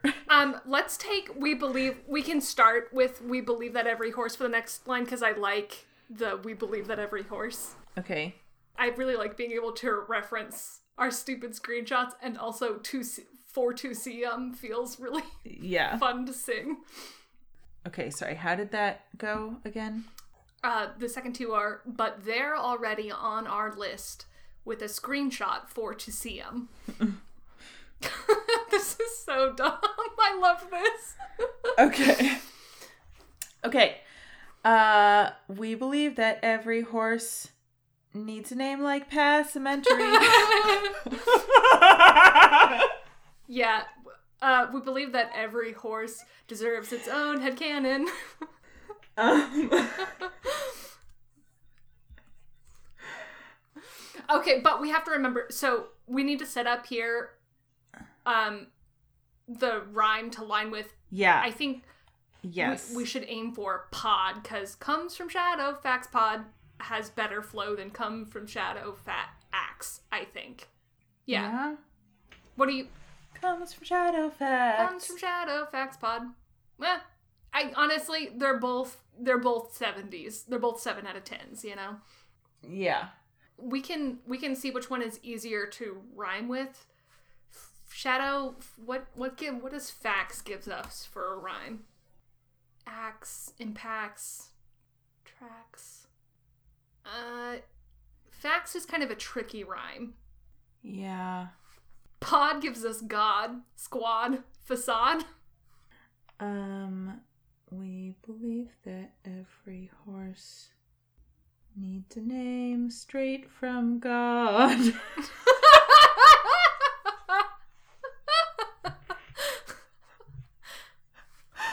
uh, God. the other the problem with the pod rhyme is Uh huh. it's like it's on the offbeat. So Mm. like then ideally the rhyme also has to be that sort of like da da like da pod, Yeah, yeah, yeah. which is a little I don't know. Because the rhyme schemes on either aren't great. Do we get something better if we shadow? Well, no, Shadow Shadowfax and podcast like almost rhyme. Mm. We could end on something something podcast. Mm. Yeah, that's true. Um Podcast already has that done that perfect like it fits there. yeah, but do we have something then that rhymes with that to use in the line too? Do we have something that rhymes with cast? Last, no one asked. Which is really good. I like we believe that every horse line, but we could start with every horse deserves a name, even though nobody asked. Yes, except that I want to not split asked into two syllables if possible. Okay, well, okay, we have things like broadcast and forecast, but that all uses cast itself. There's like walk past, tour past, sword past, crawl past, um, your last, long last, something. Last, yeah. Yeah. I, I really I really liked no one asked. Um, if we can maybe rework the line so that we're not splitting the ask, even if body mm, it's it's Yeah, hard because it wants to split. tough. Yes. Something about like every horse deserves a name, even if no one asked, is extremely funny to me. I think it's funny. I just don't know if we can make it work satisfyingly. I mean, it could be like every horse deserves a name, even if they only ran past. Um, Oh, oh, that's that's that works really well actually. Okay. Even if they only ran past, yeah, that's that's that Okay. works great. Even if they only ran past. um, This is my favorite poem I've ever written. oh, um, shoot. We we started both stanzas with name as the ending word. Is that okay? yeah, that's fine. You can give them boring names, and No. every horse deserves A name. That's fine. Um, okay. Uh, hold on just a second. Also, it's a lie because we only named a quarter I of know. the horses that I know. we saw. We could not see the other one. I mean, we could see them, but we couldn't. We couldn't. Yeah. pretend you do not see them is sort of a we are projecting at other people things that we are in fact guilty of. Yeah. Um what are some of our weirder horse names that we've used? Oh, there's a lot. The thing is, we only have a line I- to fit in some weird horse I know. names. So I was thinking maybe this third line could be about how many horses there are. Mm. Like every horse deserves the name, even if they only ran past two thousand. Some men going strong on our Lord of the Ri- on our do do do podcast. Okay, I was thinking um uh what's a three syllable horse name that we have Um, used? I just closed all my horse names. Um I'm trying to think about like what our like big impact names are. Mm. I guess 2000 and going strong implies that we're still going. Yeah, we and also we have not named 2,000 not- horses. We've named 470.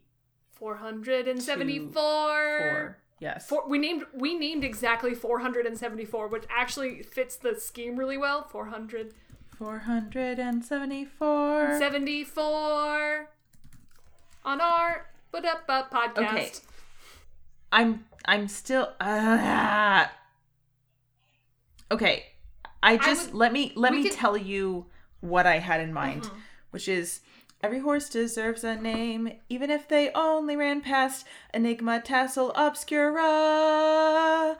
Our names from this damn podcast. Um, that is fun. I really like the last line um on our damn podcast. Yeah. Or on. I guess I I maybe this is being overly picky, but I feel like if we're gonna pick out names, I want more time than just a line. Yeah. Um. Hundred and seventy-four. Named on our damn podcast. Yeah, I think named on this damn podcast is a little easier than our. Yeah, named on this damn podcast. Yeah. Yeah. Okay. Okay. Next time we can write an additional. St- we can write some additional stanzas That are just like names in str- strung together. Yeah. Oh my god, Joey, what if Caitlin cut this out? Joey, what if for the next podcast?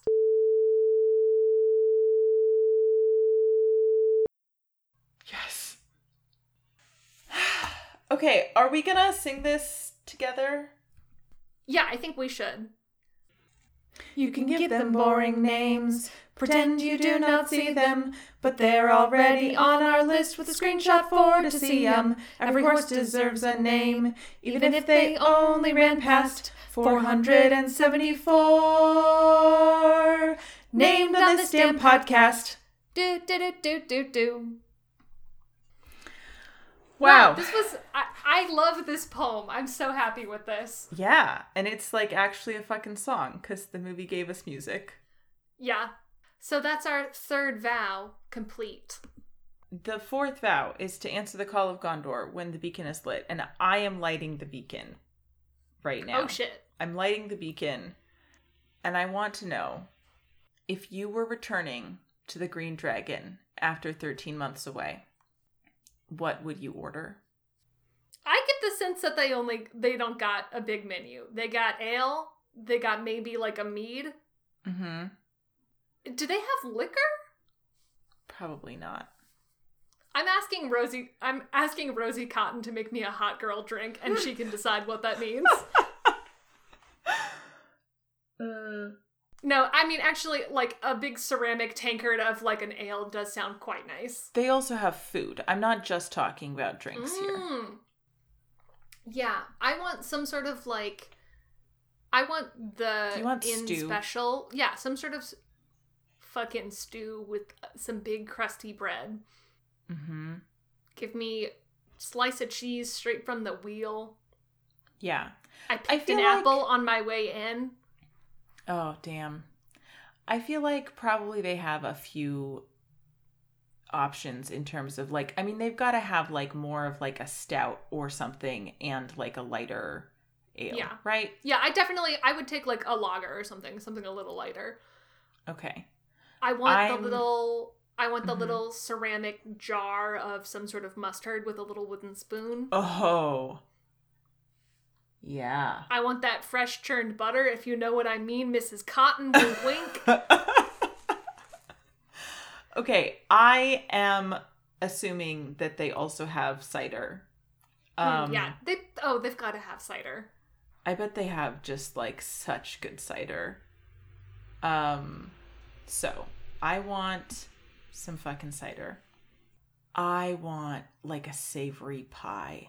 I Oh want yeah. like a like a pie with like potatoes and meat and cheese Oh and stuff in there. Yeah, yeah, yeah. Probably also some more vegetables. I don't know. Peas, you gotta have peas in there in that pie. Oh yeah, maybe. Yeah, that sounds Um, great. Yeah, that's what I want. Also, crusty bread and butter That's a that's a um, given. and cheese.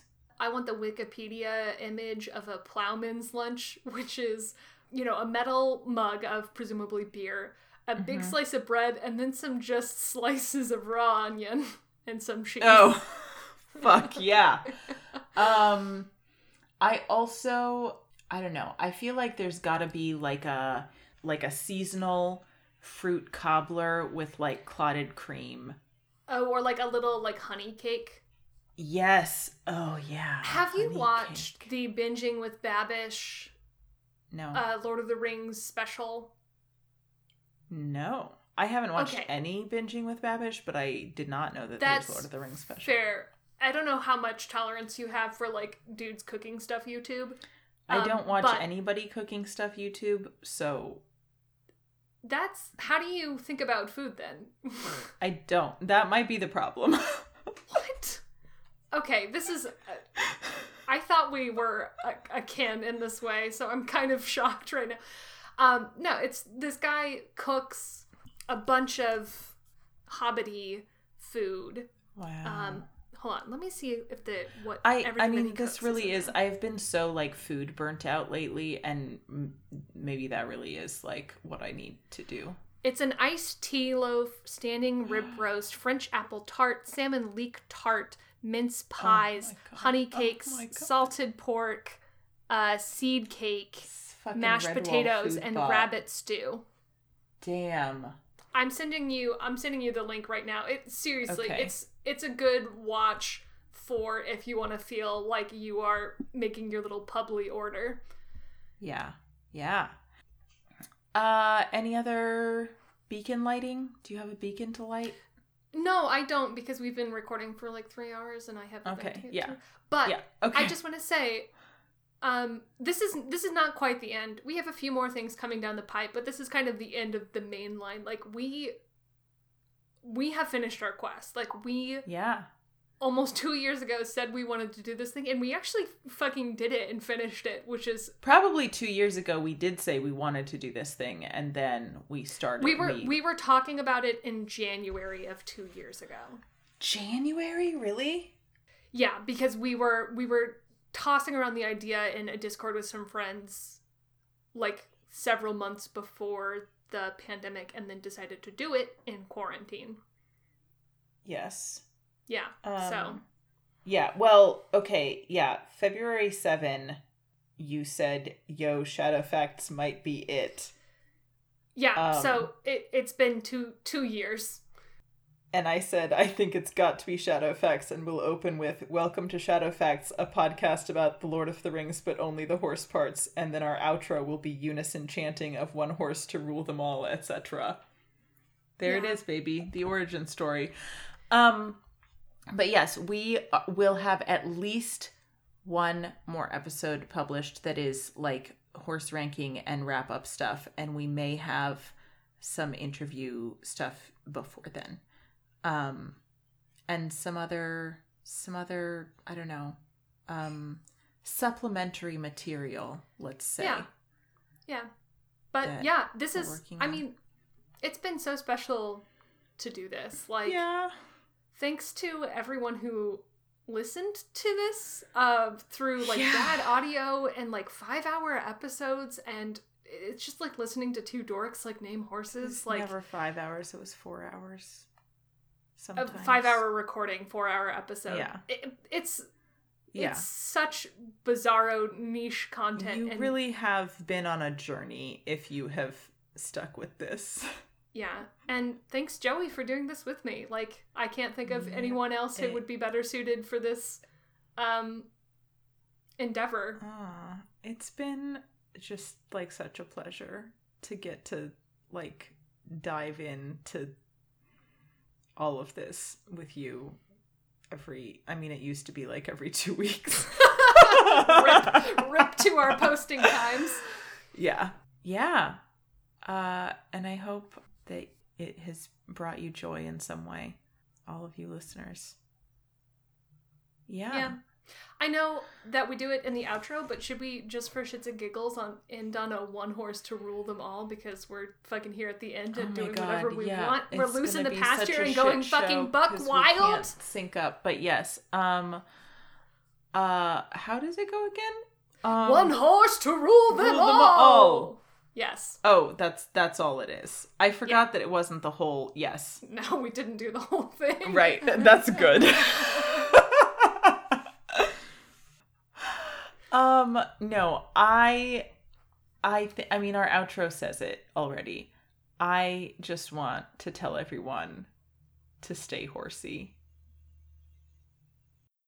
Thank you for listening. The music you heard at the beginning was Horse by Horse, arranged and performed by Caitlin and Joey. That's us. You can listen to it again at soundcloud.com slash shadowfaxpod. The cover art was made by Annie Johnston Glick at Dancy Naru on Twitter.